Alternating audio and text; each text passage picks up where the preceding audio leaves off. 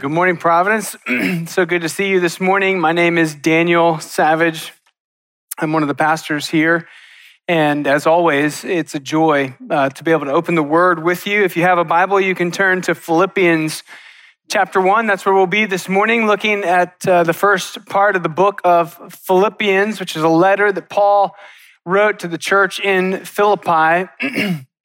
Like a lot of his letters, it's going to begin this morning with a lot of personal greeting and a lot of personal descriptions of their relationship, the Philippians' love for Paul, his love for them, their partnership in the gospel. He's going to talk about in verses 9 through 11, which is where we'll spend most of our time talking about this prayer that he is praying for them. There's going to be a lot going on when we look at these horizontal relationships. So the relationship between Paul and the Philippians. But when we study the Bible, we always want to ask the question, what is it revealing about God?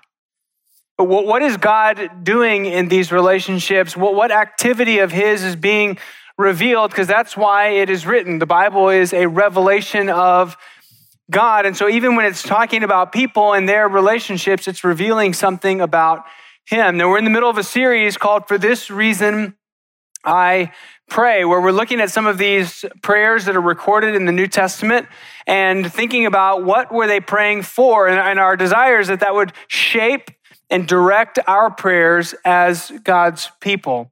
As we think about what these inspired writers were praying for, we want that to shape how we are praying, and this morning we'll be praying, or we'll be looking at Paul's prayer where he was praying that our love would abound. That's what we're thinking about this morning, that our love would abound. And really, we'll start in verse 3 and we'll go through verse 11, and I hope to see together and make it clear that really the driving force or the active agent in everything that's going on in this passage of Philippians chapter 1 is the love of God. That it's the love of God that is working in the Philippians. It's the love of God that is creating this love that they have for one another. It's the love of God that is transforming them and ultimately will finish the work that God has started in them. So let me say a prayer one more time and ask God to help us as we approach his word this morning. So pray with me if you would. Heavenly Father, would you reveal yourself to us this morning through your word? Would you promise to reveal truth to us, to lead us into all truth? And I pray that you would do that this morning. As we read your word and try to understand it, God, would you reveal yourself? Speak clearly to us, I pray. And as Jesus is lifted high, I pray that he would draw us all to himself. Would you work in this miraculous way among us this morning, I pray. In Jesus' name, amen. Philippians chapter 1, starting in verse 3, it says, I thank my God in all my remembrance of you, always in every prayer of mine for you all, making my prayer with joy because of your partnership in the gospel from the first day until now. And I am sure of this, that he who began a good work in you will bring it to completion at the day of Jesus Christ. It's right for me to feel this way about you all because I hold you in my heart. For you are all partakers with me of grace, both in my imprisonment and in the defense and confirmation of the gospel. For God is my witness, how I yearn for you all with the affection of Christ Jesus. And it is my prayer that your love may abound more and more with knowledge and all discernment, so that you may approve what is excellent and so be pure and blameless for the day of Christ, filled with the fruit of righteousness that comes through Jesus Christ to the glory and praise of God. If you're taking notes this morning, the first thing that I want you to write down is that we should rest in God's love that will keep us until the end. Rest in God's love that will keep us until the end. Look back at verse 3, where Paul begins by expressing his thanksgiving and joy for the people in Philippi, as he's remembering them, he's filled with thanksgiving. He says, thank my God in all my remembrance of you, always in every prayer of mine for you all, making my prayer with joy. Because of your partnership in the gospel from the first day until now. Now remember, when Paul is writing this, like so many of his letters, he is writing them from prison.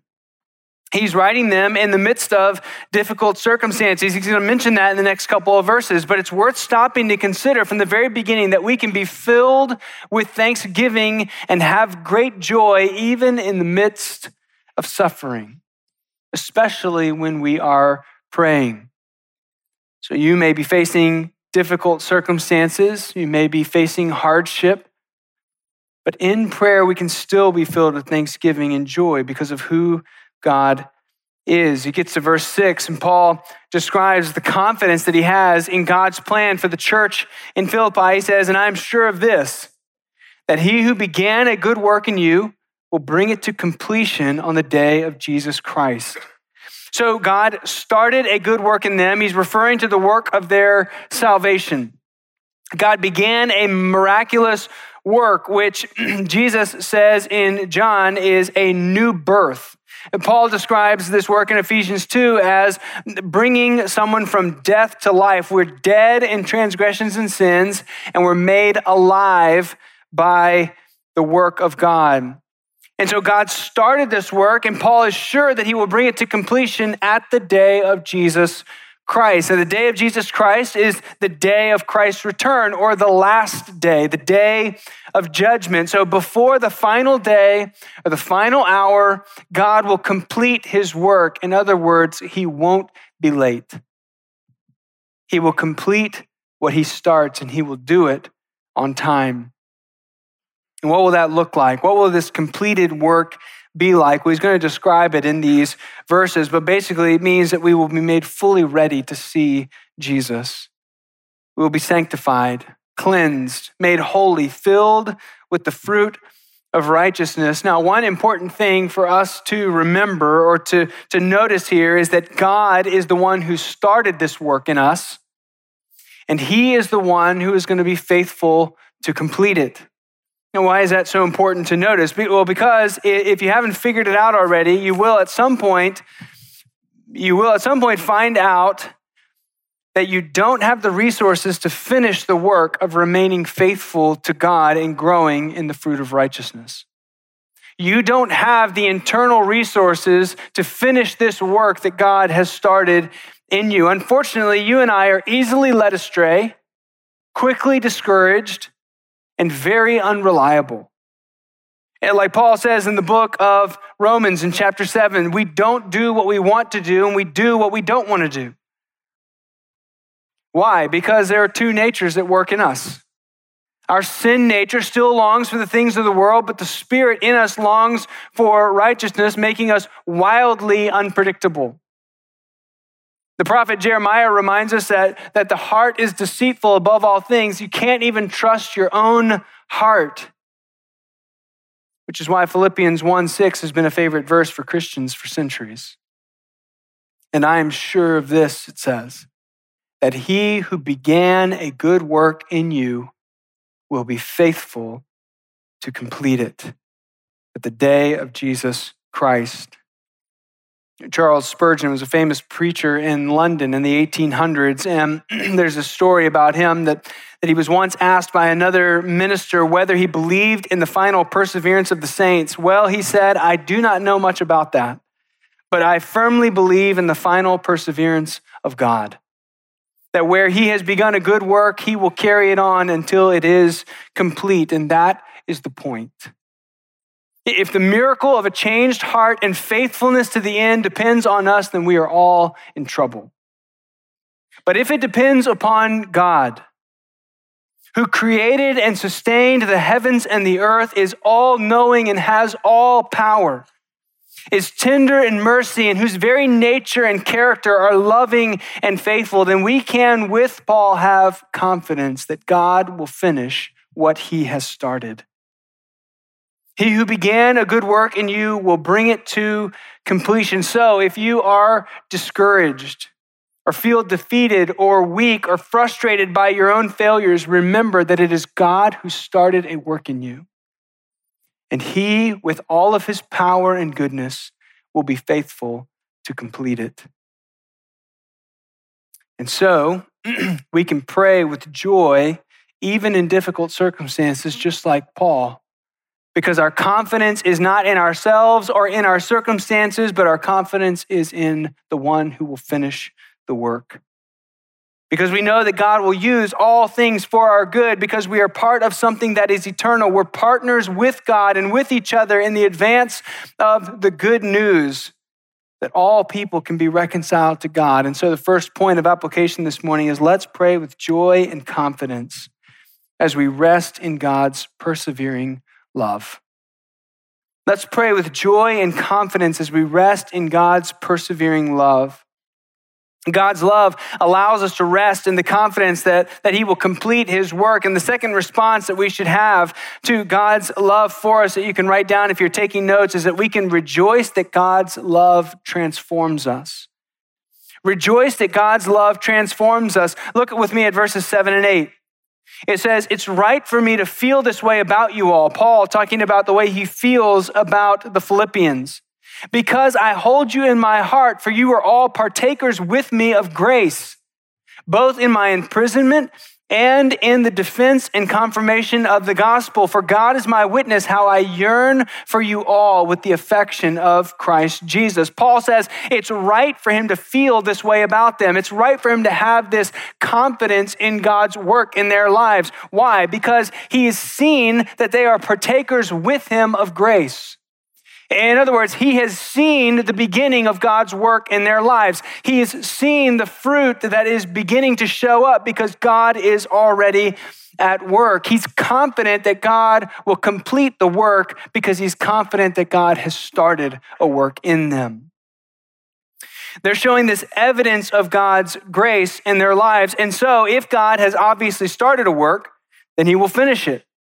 And this evidence that Paul is seeing is their sacrifice to support him in his ministry, their partnership in the gospel. He's going to mention in chapter 4 that the Philippians were a constant support to him, that they were always looking after him. In fact, they'll send Epaphroditus to go and find Paul to send a gift to him to try to support him in his imprisonment. He even says in chapter 4, verse 14, that they shared in his affliction. And so he is noticing and pointing out in the Philippians that they are willing to suffer for the gospel. And Paul's point is that all of this is evidence of God's work in their lives. People don't love the gospel and show a willingness to suffer for it without God working in their hearts. That's not a natural thing. Paul is commending them and expressing his confidence that the love of God is already at work in them. They have experienced God's love in Jesus Christ in a way that has already begun to change their lives, so much so that Paul can see it. This is why I say that our response can be to rejoice that God's love transforms us. That's what Paul is noticing. He's looking at and highlighting how God's love has already begun to change the Philippians. God's love produces the fruit of change. It makes selfish people selfless. It makes greedy people generous.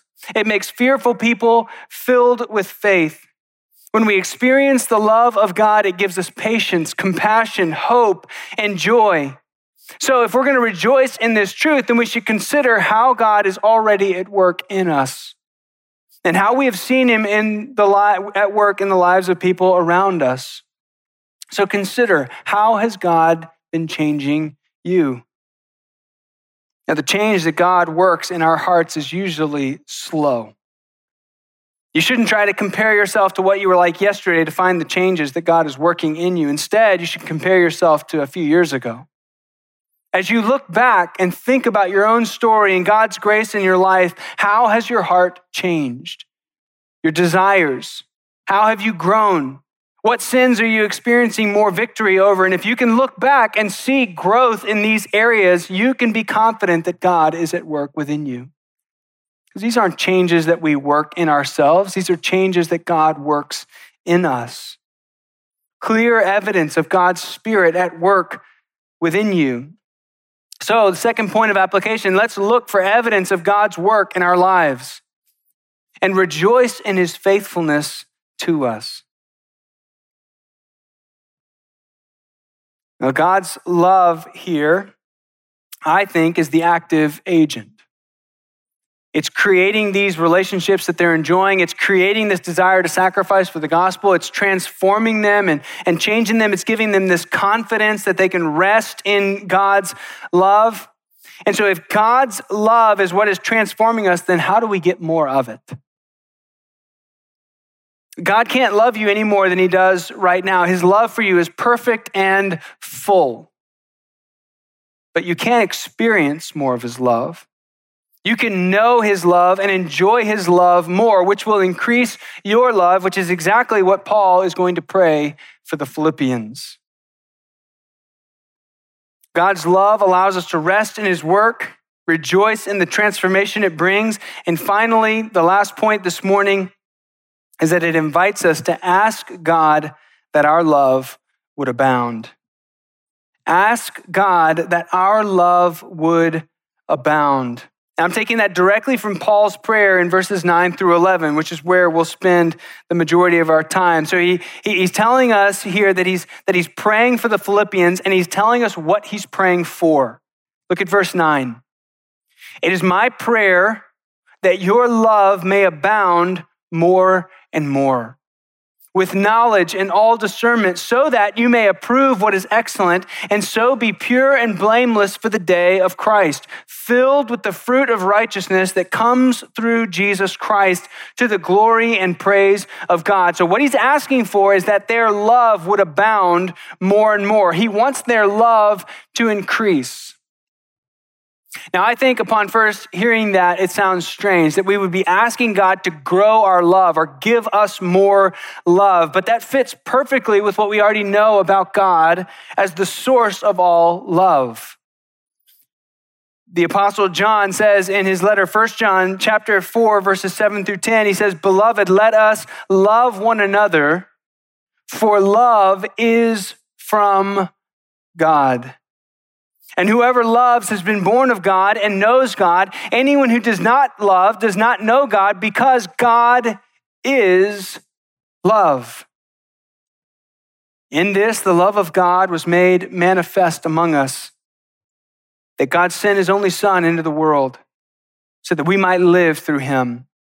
In this is love, not that we have loved God, but that he loved us and sent his Son to be the propitiation for our sins."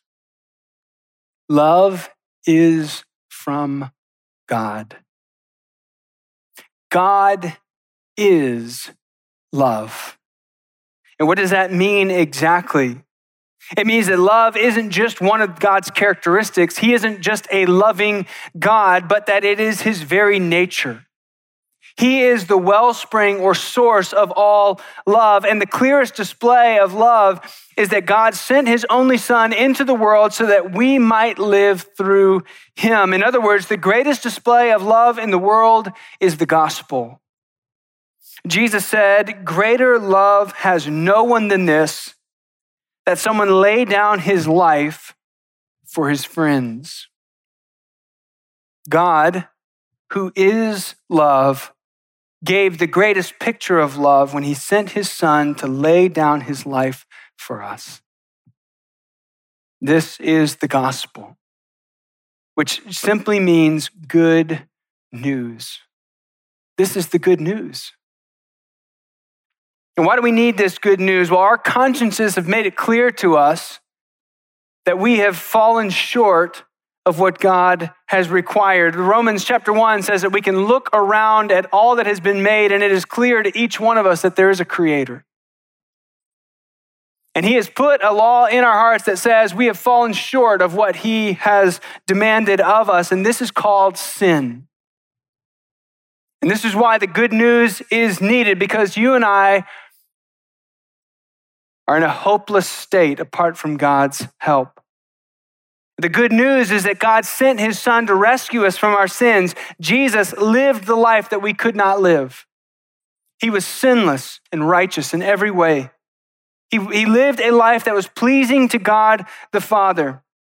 And then he died the death that we deserve to die. He died on a cross, a horrible and shameful death, because he died in our place and satisfied the judgment of God. He died in our place to set us free. And on the third day after his crucifixion, he was raised from the dead as a display of his victory over sin and death. And now he invites us to put our trust in his finished work on our behalf. If you put your faith in Jesus and his work, his life and death and resurrection, you will be forgiven of your sins and restored in your relationship with God. This is the gospel.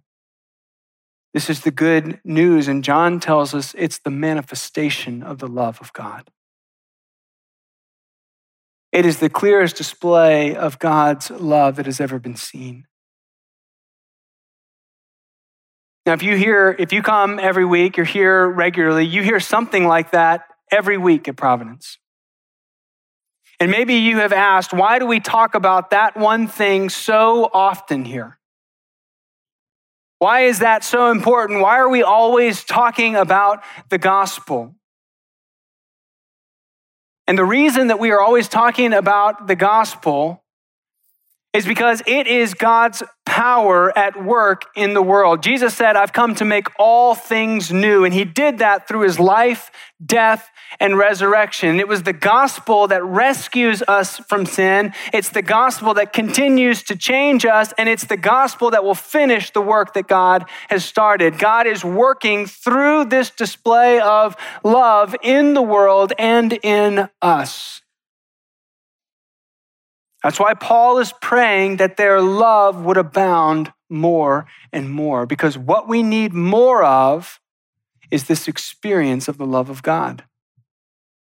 And when we try to change, when we try to do these things that Paul is talking about, when he talks about the fruit of this love in our lives, it's going to be purity and blamelessness and righteousness. So what we often do is we often divorce God's love and the gospel and these attempts to grow in purity and righteousness and blamelessness. And when we do that, we just become very religious.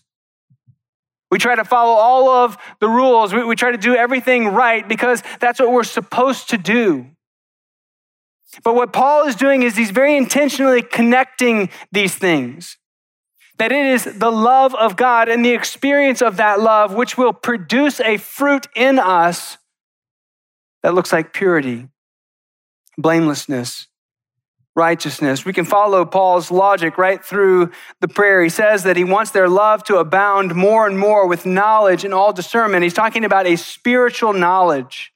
All discernment, meaning they'll know what to love. See, our hearts are filled with loves. We love all kinds of things. They're just mostly the wrong things.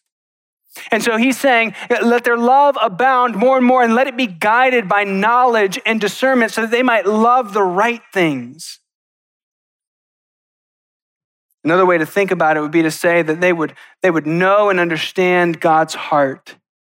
And this knowledge would produce a discernment so that their love would be pointed at the right things. And he's asking that their love would grow towards the things that God loves, which is going to lead to verse 10, so that they may approve what is excellent and so be pure and blameless for the day of Christ. As our love grows with knowledge and discernment, we will more and more love the things that God says are good. Shall lead to purity on the inside, in our hearts and minds, and blamelessness on the outside in our actions. Our actions will be righteous, which is what it says in verse 11, filled with the fruit of righteousness that comes through Jesus Christ. And all of this is coming about because of a growing understanding of the love of God. And this is love, John says. Not that we have loved God, but that he loved us and gave his son as a propitiation for our sins. In other words, the love that we need to grow in familiarity with is God's love for us. It's the gospel. and growing in our understanding of this good news of what God has done for us, it will begin to transform our hearts and change what we love. Now, here's the danger. When we talk about this every week, it can become cold and distant. When we talk about the gospel week in and week out, it's tempting for us to just hear it as this kind of abstract reality, like, oh yeah, I know about that. I know that gospel. I know those facts already. And we pass on, like, yeah, get to the part I don't know. Teach me something new. And what we need to be reminded of is that we need this gospel, not just to be forgiven of our sins and to enter into the kingdom, but to continue to grow. It is the power for change in our lives. And so when our hearts grow cold to it, it should be like a warning light going off in our minds. I need to do some adjustment. I need to stop and remember that this gospel isn't old news. It's not something that got me in and now I'm moving on to bigger and better things. It's something that I need every day. I was dead in transgressions and sins. I was hopeless apart from the rescue of Jesus Christ. This good news should strike our hearts, and when our hearts grow cold to it, we should ask God for help. Give me a love that abounds more and more. Restore to me the joy of my salvation. Help me to remember that I needed this. And will be filled with the fruit of righteousness that comes through Jesus Christ. All of this will be to the glory and praise of God. This is God's work. He gets all the credit from beginning to end. He is the one who rescues us. He's the one who gives us a new heart. He's the one who fills us with love for what is good and right and moves us towards those things more and more. He started a good work in us and he is faithfully completing it. All to the praise of his glorious might. And this is what Paul is praying as he prays to the church in Philippi. God, finish the work you started in them. Let that love in them abound more and more. Grow their hearts towards what is good and right, and let it produce in them a purity and blamelessness and the fruit of righteousness. And what I want us to do is to use Paul's prayer as a guide for our own prayers, that we would be pleading with God for a love that is abounding more and more, and that's guided by knowledge and discernment that would lead us to purity and righteousness.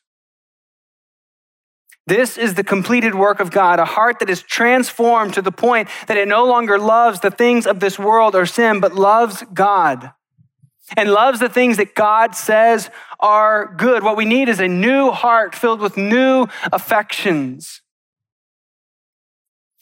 Puritans used to talk about affections all the time. They would talk about the affections of the heart, these things that our hearts love. And they were always examining, what are the affections of our hearts? What is it that we are loving and running after? One of the most influential things I've ever read was a sermon by Thomas Chalmers, who was a Puritan he was a pastor in the early 1800s. And the title of the sermon is The Expulsive Power of a New Affection. The Expulsive Power of a New Affection. You can find the PDF online. You can find it for free. It's 11 pages long and it'll take you 4 hours to read it. But it is worth every minute that you invest. It's a sermon that he preached on 1 John chapter 2, verse 15, which says, do not love the world or the things of the world. If anyone loves the world, the love of the Father is not in him. And Thomas Chalmers makes this argument that the heart was engineered, it was designed, it was created to love, to have affections, to have passions, to have desires. And he says, if you try to obey this verse, do not love the world or the things in the world, by just convincing yourself to not love the world anymore, you'll fail every time.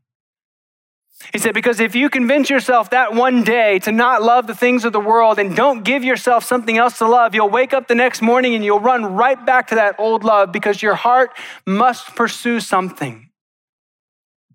This is the way God made us to be. And so he says, the way that we obey this verse is not by convincing ourselves not to love the world anymore, but it's by a new affection. It's the expulsive power, the power of a new affection to expel an old one. A new love pushes out an old love. He gives an illustration, which I think is really helpful. He talks about young men and how young men love to sleep. If you've ever been around young men, or if you've ever been one, you know that young men love to sleep. When I was in college, my roommates and I, it was almost like a competition. Who could sleep the latest on Saturday? And if we didn't have anything to do, we could sleep a really, really long time. There's a proverb that I always think about the sluggard. There's something about how he turns in his bed like a door turns on its hinges or something like that. And you'd wake up and you'd realize you have nothing to do. And so you roll over and go back to sleep. This was... It was a game we played. And so Thomas Chalmers talks about how young men love to sleep, and they do it all the time, but he says, as men get older, they stop sleeping so much. You don't find them sleeping in the way that they used to, and he says it's not because they don't love sleep. No one ever stopped loving sleep. No one ever said, you know what, I'm done with sleep. I'm not gonna do that anymore. It's not really my thing anymore. I'm moving on. And he says they stopped doing it because they started loving something else more. They started loving their work or their success or money or their family or their hobbies. There's some new love, some new affection that pushed out that old affection, and they started to wake up earlier and earlier. And his argument is that our hearts are designed to work this way. You're never going to convince yourself to stop loving the things of the world. What you need is to be introduced to something far better to love.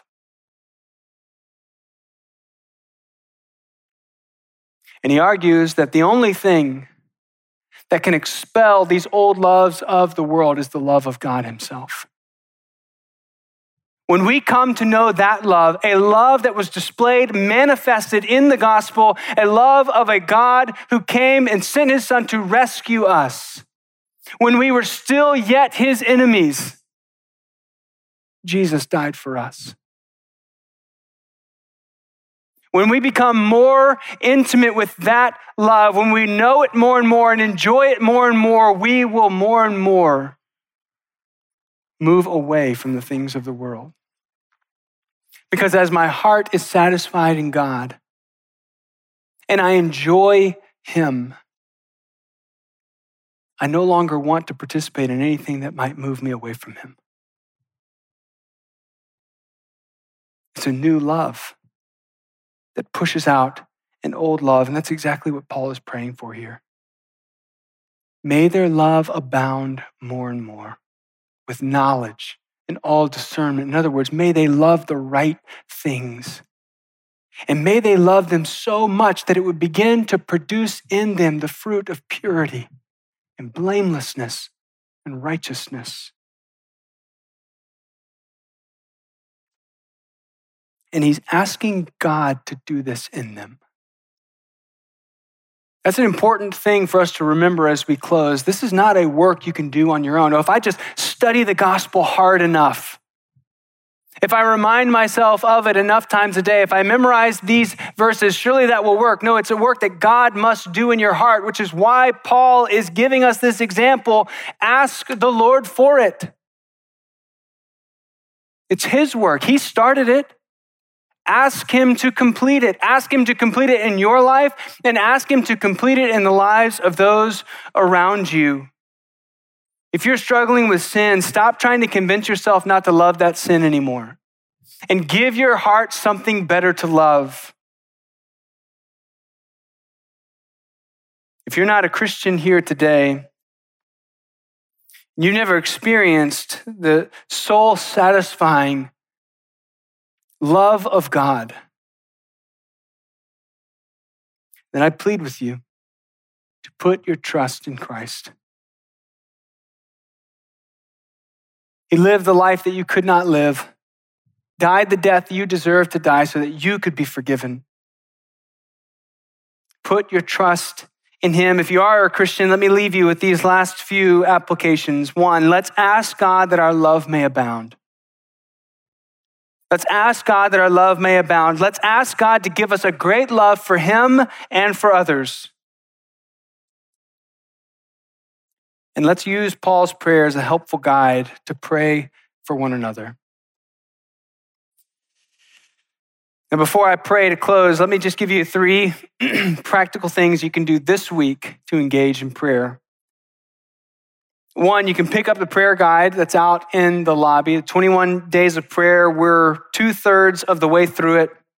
Even if you haven't done it yet, I encourage you to jump in and start with us. You can get the guide out there, or you can find it online on the website.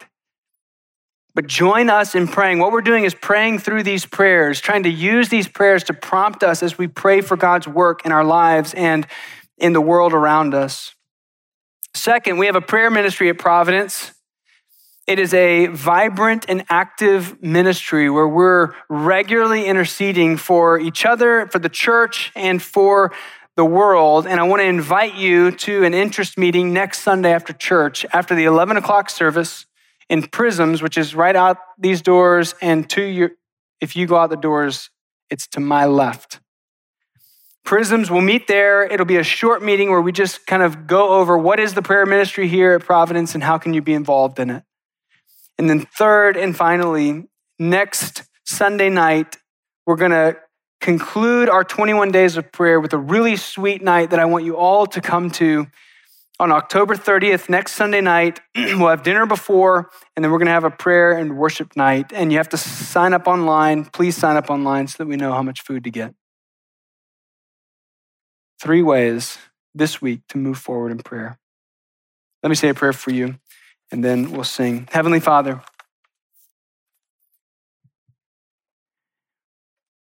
thank you for hearing our prayers. Thank you for the manifestation of your love in the gospel. Thank you for rescuing us from our sins. God, would you help us not to grow cold to these realities? Would you help us to remember each day what you have done for us? I pray that our love would abound with knowledge and all discernment. I pray that you would grow this love in us that would move us towards the things that you love. And I pray that as our understanding of and appreciation for the gospel increases, that we would grow. God, this is a work that we cannot do in ourselves. We need your help. We need you to work in us. So God, would you pour out your grace?